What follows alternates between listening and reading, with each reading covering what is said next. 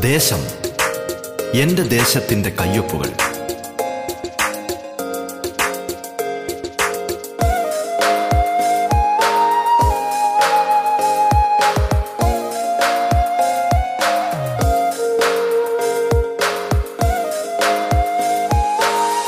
നമസ്കാരം പ്രിയ ശ്രോതാക്കളെ. ദേശത്തിലേക്ക് സ്വാഗതം. പതിനഞ്ചാം നിയമസഭയിലെ ജനപ്രതിനിധികൾ അതിഥികളായി എത്തുന്ന പ്രത്യേക പരിപാടിയാണ് ദേശം. കേരളത്തിലെ നൂറ്റി നാൽപ്പത് നിയോജക മണ്ഡലങ്ങളിലൂടെ അതിന്റെ വൈവിധ്യങ്ങളിലൂടെ ജനകീയ വിഷയങ്ങളിലൂടെ വികസന പദ്ധതികളിലൂടെ സാംസ്കാരിക ചിത്രങ്ങളിലൂടെ എന്നുവേണ്ട എല്ലാ തലത്തിലുമുള്ള സമഗ്രമായ ഒരു യാത്രയാണ് ദേശം കൊണ്ട് അർത്ഥമാക്കുന്നത്. ഈ യാത്രയിൽ തങ്ങളുടെ നിയോജക മണ്ഡലത്തിന്റെ നേർചിത്രങ്ങൾ കേരളത്തിന് മൊത്തമായി പരിചയപ്പെടുത്തുന്നത് അതത് മണ്ഡലങ്ങളിലെയും ജനപ്രതിനിധികളാണ്. ഒരു നാട് വിശ്വാസപൂർവം ചുമതലകളേൽപ്പിച്ചവർ. നാടിനായുള്ള സ്വപ്നങ്ങളും കാഴ്ചപ്പാടുകളും പങ്കുവയ്ക്കുന്നിടമാണിത്. നിങ്ങൾക്കൊപ്പം ഞാൻ ധന്യലക്ഷ്മി. ദേശത്തിൽ നിന്ന് കൊച്ചി മണ്ഡലത്തിന്റെ ജനപ്രതിനിധി ശ്രീ കെ ജെ മാക്സിയാണ് അതിഥിയായി പങ്കുചേരുന്നത്. കൊച്ചി മണ്ഡലത്തിൽ നിന്നും രണ്ടാം വട്ടവും ജനപ്രതിനിധിയായി തെരഞ്ഞെടുക്കപ്പെട്ട കെ ജെ മാക്സി മണ്ഡലത്തിലെ വികസന പദ്ധതികളെക്കുറിച്ചും രാഷ്ട്രീയ ജീവിതത്തെക്കുറിച്ചും മനസ്സ് തുറക്കുകയാണ് ദേശത്തിൽ ഇത്തവണ. സ്വാഗതം ദേശത്തിലേക്ക്.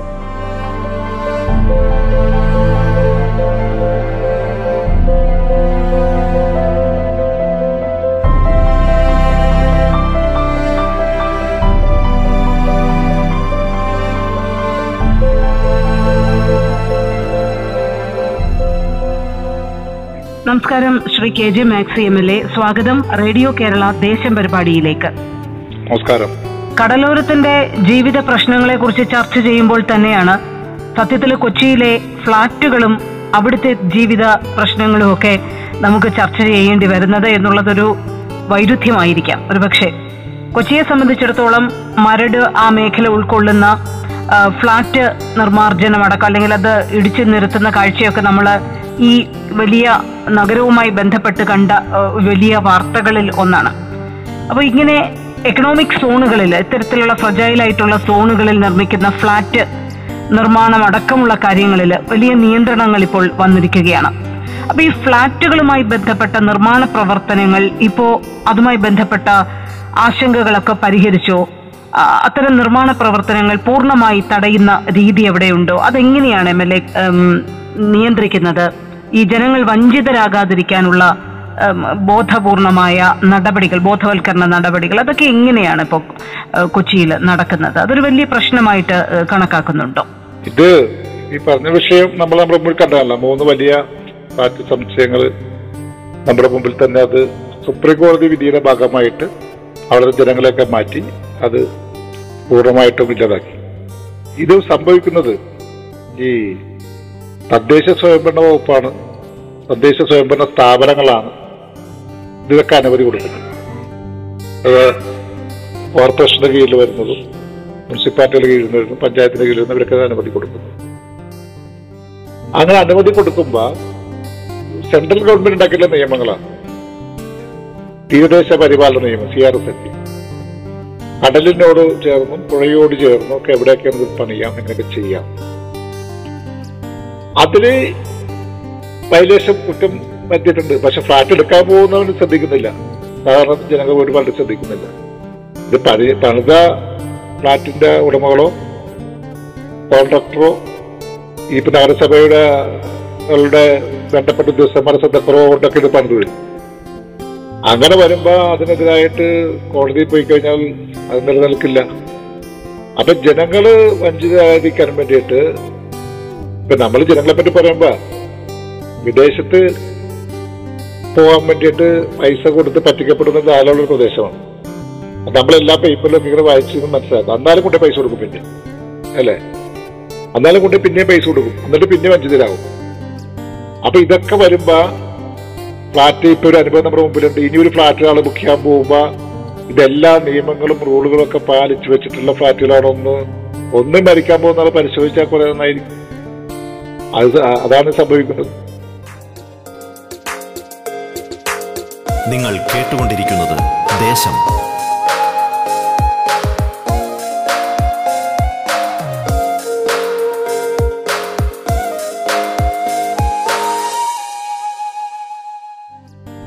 പക്ഷേ ഒരു നിയമലംഘനമായിട്ട് ഏത് ഫ്ലാറ്റിൽ പണിതാലും അങ്ങനെ പണിയാൻ പാടില്ല. അതിൽ വഞ്ചിതരായ ജനങ്ങളെ പിന്നെ അന്ന് ഗവൺമെന്റ് കോടതിയുടെ വിട്ടുകൊണ്ട് അവർക്ക് ഇരുപത്തഞ്ച് ലക്ഷം രൂപ വെച്ചൊക്കെ കിട്ടും. അപ്പൊ ഈ സംഭവിക്കുന്നത് ഇത് മേടിക്കുന്നവർ ഫ്ലാറ്റുകൾ പണിയുമ്പോൾ അത് നമ്മൾ മേടിക്കാൻ ചെല്ലുമ്പോൾ ഇത് നിയമപരമായിട്ട് പണിതാണോ എന്നൊക്കെ അന്വേഷിച്ചിട്ട് മേടിക്കുന്നത് കുറെ നല്ലതായിരിക്കും. അത് കഴിയുമ്പോൾ നമുക്ക് അവരുടെ നിസ്സഹാവസ്ഥ കാണുമ്പോൾ നമുക്ക് പ്രയാസമുണ്ട് അപ്പൊ കൊച്ചിയെ സംബന്ധിച്ചിടത്തോളം ഫ്ലാറ്റുകൾ വളരെ ഇങ്ങനെ വളർന്ന് വന്നുകൊണ്ടിരിക്കുകയാണ് ഒരുപാട് ആ മൂന്ന് ഫ്ലാറ്റുകൾ സുപ്രീം കോടതി വിധി പ്രകാരം വിളിച്ചു കഴിഞ്ഞപ്പോ ജനങ്ങൾ ഫ്ലാറ്റുകളിലേക്ക് പോകുന്നതിൽ മാറ്റം വന്നിട്ടുണ്ട്. പക്ഷെ എന്നാലും പോകും ഇനിയും പോകും പക്ഷെ അങ്ങനെയൊക്കെ പോകുമ്പോൾ ഇതാണ് സംഭവിക്കുന്നത്. അപ്പൊ അത് യഥാർത്ഥ കുറ്റക്കാരെ ആളുടെ കുറ്റക്കാരെ ശിക്ഷപ്പെട്ടത് നിയമങ്ങൾ പാലിച്ച് നമുക്ക് മുന്നോട്ട് പോകാൻ കഴിയുള്ള ആർക്കും. ഓരോ നിയമങ്ങളുണ്ട്. നിർമ്മാണ കെട്ടിട നിർമ്മാണ നിയമങ്ങൾ. ആ നിയമങ്ങൾ പാലിച്ച് തന്നെ പോകാത്തതിനാണ് സംഭവിച്ചത്. കൊച്ചി സിറ്റിയിൽ ഇനിയിപ്പോ അന്ന് പറഞ്ഞപ്പോ തന്നെ ഞാൻ മനസ്സിലാക്കുന്നത് ഇനി ഒരു നൂറെണ്ണം പൊളിക്കാനുണ്ടെന്നായിരുന്നു. ഇതേപോലത്തെ നിയമം ലഭിച്ചു കിടക്കുന്നത്. പക്ഷെ അത് പൊളിച്ചില്ലെങ്കിലും ഇനി അനധികൃതമായിട്ടുള്ള നിർമ്മാണം വരാതിരിക്കാൻ വേണ്ടിയുള്ള ശ്രമം ഉണ്ടായാൽ മതി. അതിനെ ശ്രദ്ധിക്കുന്നുണ്ട്. അവിടെ ഒരു വലിയൊരു ഒരു പ്രശ്നമുള്ളത്.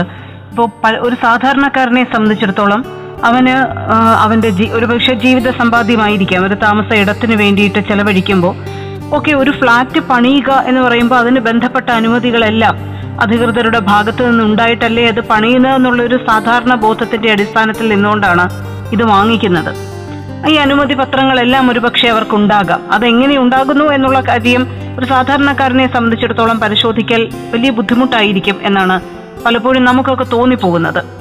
അപ്പോൾ അതിന് ഇപ്പോൾ വലിയ തലത്തിൽ നിന്നുകൊണ്ട് ഇപ്പൊ ജനപ്രതിനിധികളും രാഷ്ട്രീയ പാർട്ടികളും അങ്ങനെയുള്ള പൊതുമണ്ഡലത്തിൽ നിൽക്കുന്നവർക്കിടയിൽ അത്തരത്തിലുള്ള പ്രവർത്തനങ്ങൾ ഉണ്ടാകാൻ പാടില്ല. പൊതുജനങ്ങൾ വഞ്ചിതരാകാൻ പാടില്ല എന്ന തലത്തിലേക്ക് ഒരു വളരെ പ്രധാനപ്പെട്ട ബോധവൽക്കരണവും ഇത്തരം നിർമ്മിതികൾ ഉയരുമ്പോൾ തന്നെ അത് തടയാനോ അല്ലെങ്കിൽ അതിന്റെ ശ്രദ്ധ അത് അനധികൃതമായ കെട്ടിടമാണ് എന്ന തരത്തിലൊരു ബോധവൽക്കരണമായി. അങ്ങനെ എന്തെങ്കിലും ഒരു സംവിധാനത്തിനുള്ള സാധ്യതയുണ്ടോ? നമുക്ക് നമ്മുടെ സംസ്ഥാന തലത്തിൽ നിന്നുകൊണ്ട്. തീർച്ചയായിട്ടും ഉണ്ട്. ഒരു നമ്മുടെ നാട് വളരെ നിയമ വിവരാവകാശ നിയമമുള്ള നാടല്ലേ? ഒരു വിവരമില്ല ഒരു സാധാരണക്കാരന് പോയിട്ട് എഴുതി കൊടുത്താൽ അവന് അതിന്റെ മറുപടി കിട്ടും.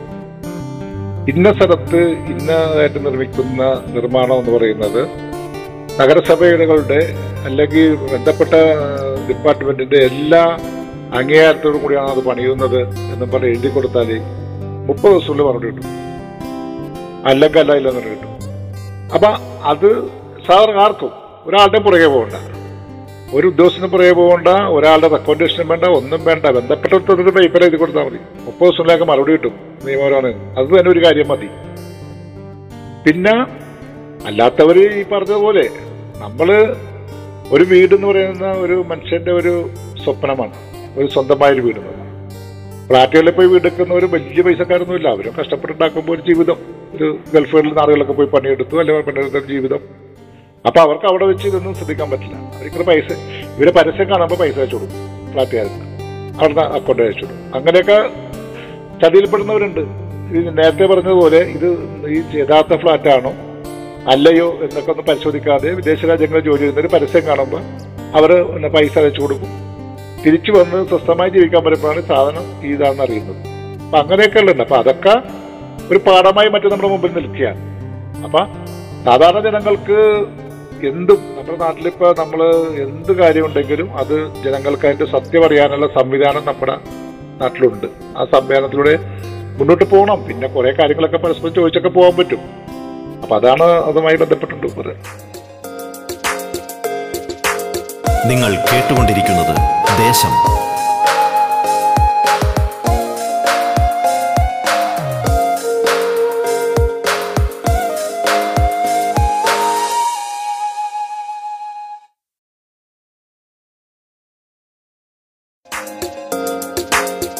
ദേശം തുടരുന്നു.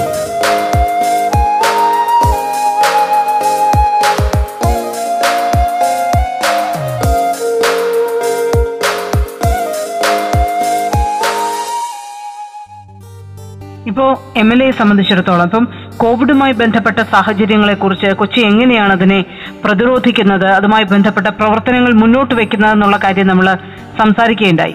അതോടൊപ്പം തന്നെയാണ് നമ്മുടെ മുമ്പിൽ ഒരു വലിയ വിഷയമായി കുഞ്ഞുങ്ങളുടെ വിദ്യാഭ്യാസവുമായി ബന്ധപ്പെട്ട കാര്യങ്ങൾ നമ്മുടെ മുമ്പിൽ നിൽക്കുന്നത്.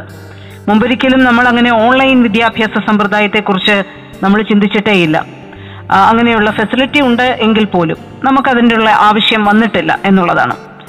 പക്ഷേ ഇപ്പോൾ സ്കൂളുകൾ തുറക്കാൻ പറ്റുന്നില്ല. ഡിജിറ്റൽ സംവിധാനങ്ങളിലൂടെയുള്ള വിദ്യാഭ്യാസമാണ് നടക്കുന്നത്. അപ്പോൾ തന്നെ നമ്മുടെ കേരളത്തിൽ ഉയർന്ന വലിയൊരു വിഷയമാണ് ഡിജിറ്റൽ ഡിവൈഡുമായി ബന്ധപ്പെട്ട വിഷയം. ഇതെങ്ങനെയാണ് കൊച്ചി പരിഹരിക്കുന്നത്? കൊച്ചിയെ സംബന്ധിച്ചിടത്തോളം എത്രത്തോളം വലിയ തലത്തിലാണ് ഈ ഡിജിറ്റൽ ഡിവൈഡ് എന്ന് പറയുന്ന ഈ ഒരു സംജ്ഞ കൊണ്ട് ഉദ്ദേശിക്കുന്ന സ്ഥിതിവിശേഷം. ഇപ്പൊ ഗവൺമെന്റിന്റെ തന്നെ ഒരു തീരുമാനപ്രകാരം നമ്മളിപ്പോ ഓരോ സ്കൂളുകളിലും അവർ ഓരോ കമ്മിറ്റി ഉണ്ടാക്കി അതിന്റെ പ്രവർത്തനങ്ങൾ വിലയിരുത്തുന്നുണ്ട് കഴിഞ്ഞ ദിവസം ഒരു തോമ്പടിയിലുള്ള ഒരു അവർ ലേഡീസ് ഹയർ സെക്കൻഡറി സ്കൂളിന്റെ ഒരു മീറ്റിംഗ് കൂടി ഞാൻ അതിൽ പങ്കെടുത്തു. ഓൺലൈനിലെ മീറ്റിംഗ് ഞാൻ പങ്കെടുത്തതാണ്. അപ്പൊ അവിടെ അവർ അവരെ ശ്രദ്ധിച്ചു കഴിഞ്ഞപ്പോ അവരെ ടീച്ചേഴ്സും എച്ച് എം ഒക്കെ ശ്രദ്ധിച്ചു കഴിഞ്ഞപ്പോ അവർ എന്നോട് പറഞ്ഞത് ഒരു നൂറ്റി ഇരുപതോളം കുട്ടികൾ ആവശ്യക്കാരെ വന്നു ആ വിദ്യാലയത്തിൽ. അതിന് പത്ത് നാലായിരം കുട്ടികൾ പഠിക്കുന്ന ഒരു സ്കൂളാണ്. കാരണം നൂറ്റി പേർക്ക് സമയം ഇല്ല എന്ന് പറഞ്ഞൊരു അപേക്ഷ വന്നു.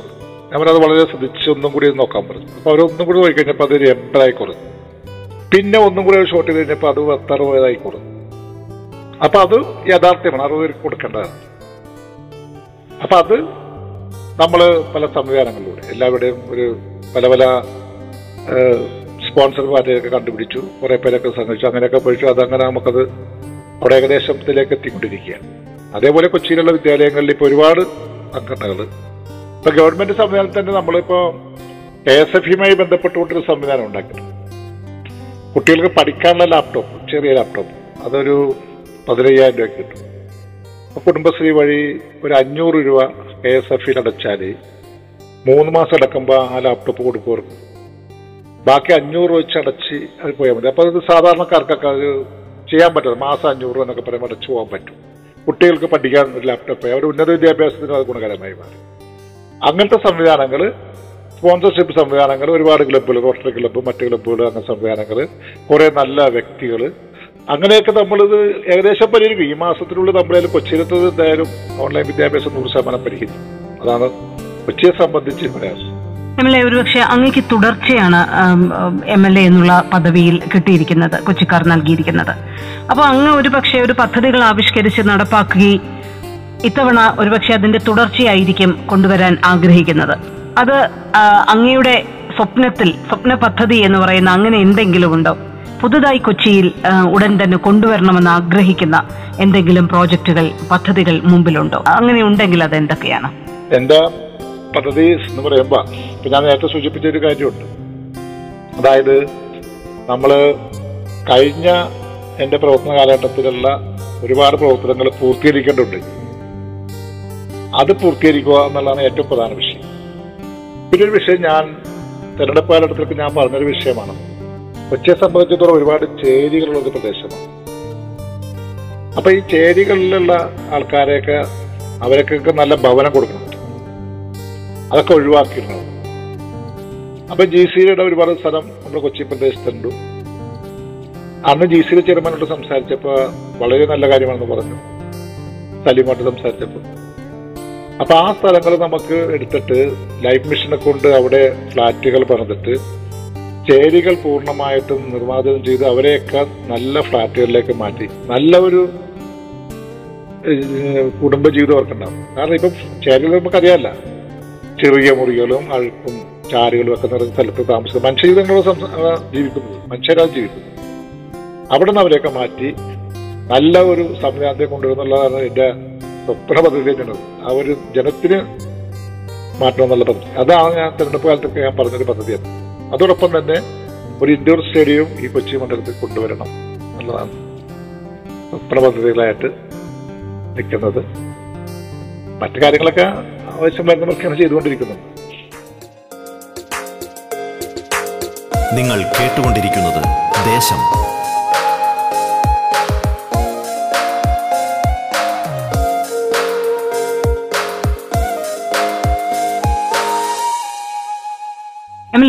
കെ ജെ മാക്സി എന്ന രാഷ്ട്രീയ പ്രവർത്തകൻ പൊതുപ്രവർത്തകൻ.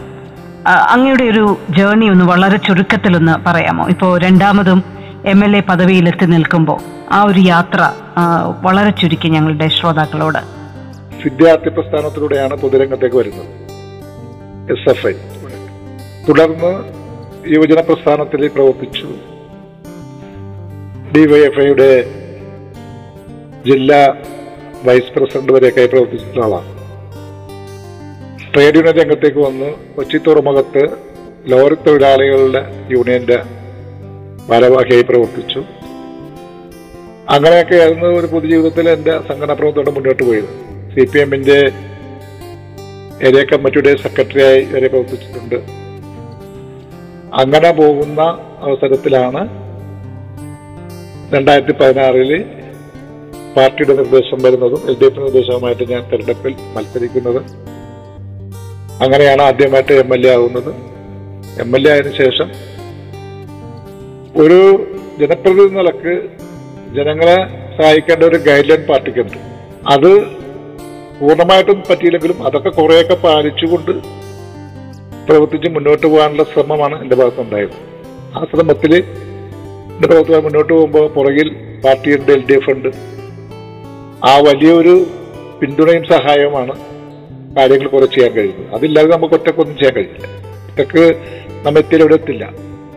അപ്പൊ ആ ഒരു പിന്തുണയും സഹായവും ഉണ്ടായിട്ടുണ്ട്. ഒരുപാട് പേരുടെ മുൻ ജനപ്രതിനിധികളുടെയും മന്ത്രിമാരുടെയും മറ്റുള്ളവരുടെയൊക്കെ ഉപദേശങ്ങളും കാര്യങ്ങളും പാർട്ടി സെക്രട്ടറിയുടെ ജില്ലാ സെക്രട്ടറിയുടെ ഒക്കെ ഓരോ കാര്യങ്ങൾ ചെയ്യേണ്ട നിർദ്ദേശങ്ങളും ഉപദേശങ്ങളും ഒക്കെ ഉണ്ടായിട്ടുണ്ട്. അതൊക്കെ കേട്ടു അനുസരിച്ച്. പാർട്ടി ജില്ലാ സെക്രട്ടറി എൻ മോഹനാണ് അങ്ങനെ അതൊക്കെ കേട്ടു. അങ്ങനെയൊക്കെ ഉള്ള പ്രവർത്തനവുമായി ബന്ധപ്പെട്ടുകൊണ്ട് ഇങ്ങനെ മുന്നോട്ട് പോകുമ്പോൾ ഒരുപാട് പ്രശ്നങ്ങളുണ്ടായിരുന്നു. പ്രതിസന്ധികളൊക്കെ അതിജീവിച്ചു പോയിട്ട് വന്നു. അതൊക്കെ ഇതിന്റെ ഭാഗമാണ് ഞാൻ മനസ്സിലാക്കുന്നത് അങ്ങനെയൊക്കെ പ്രവർത്തിച്ച് രണ്ടാമതൊരു തിരഞ്ഞെടുപ്പ് വന്നപ്പോൾ വന്നപ്പോൾ വീണ്ടും അവസരം തന്നു. ആ അവസരം കുറെ കൂടി മെച്ചപ്പെട്ട പ്രവർത്തനം ഇവിടെ നടപ്പിലാക്കാൻ കഴിഞ്ഞു. ആ എന്നുള്ള ഒരു വിശ്വാസം അതിൽ നേടിയെടുക്കാൻ കഴിഞ്ഞു. വീണ്ടും ഇനി ഉള്ള ഈ അഞ്ചു വർഷക്കാലം ഇവിടുത്തെ പ്രദേശത്തെ വികസനവുമായി ബന്ധപ്പെട്ടുകൊണ്ട് പ്രവർത്തിച്ച് മുന്നോട്ട് പോകണം. അങ്ങനെ മുന്നോട്ട് പോകുമ്പോൾ നേരത്തെ സൂചിപ്പിച്ചിട്ടുള്ള കല്യാണത്തെ പ്രശ്നവും ആരോഗ്യ മേഖലയിലെ പ്രശ്നങ്ങളും വിദ്യാഭ്യാസ മേഖലയിലെ പ്രശ്നങ്ങളും ചൈൽഡ് നിർമ്മാർജനവും ഒക്കെ ഗവൺമെന്റിന്റെ സഹായത്തോടെ കഴിവിന്റെ പരമാവധി പൂർത്തീകരിച്ച് മുന്നോട്ട് പോകണമെന്നാണ് ആഗ്രഹിക്കുന്നത് തീർച്ചയായും അങ്ങയുടെ പ്രവർത്തനങ്ങൾക്ക് എല്ലാവിധത്തിലുള്ള ഭാവുകങ്ങളും നേരിടുകയാണ്. ഇത്രയും സുദീർഘമായി ഞങ്ങളോട് അങ്ങയുടെ മനസ്സിലുള്ള പദ്ധതികളെക്കുറിച്ചും രാഷ്ട്രീയ ജീവിതത്തെക്കുറിച്ചും ഒക്കെ സംസാരിച്ചതിന് വളരെ നന്ദി. താങ്ക് യു സോ മച്ച് നിങ്ങൾ ഇതുവരെ കേട്ടത് ദേശം. കൊച്ചി മണ്ഡലത്തിന്റെ ജനപ്രതിനിധി കെ ജെ മാക്സിയാണ് അതിഥിയായി പങ്കുചേർന്നത്. ദേശം ഇനി നാളെ ഇതേ സമയം. നമസ്കാരം.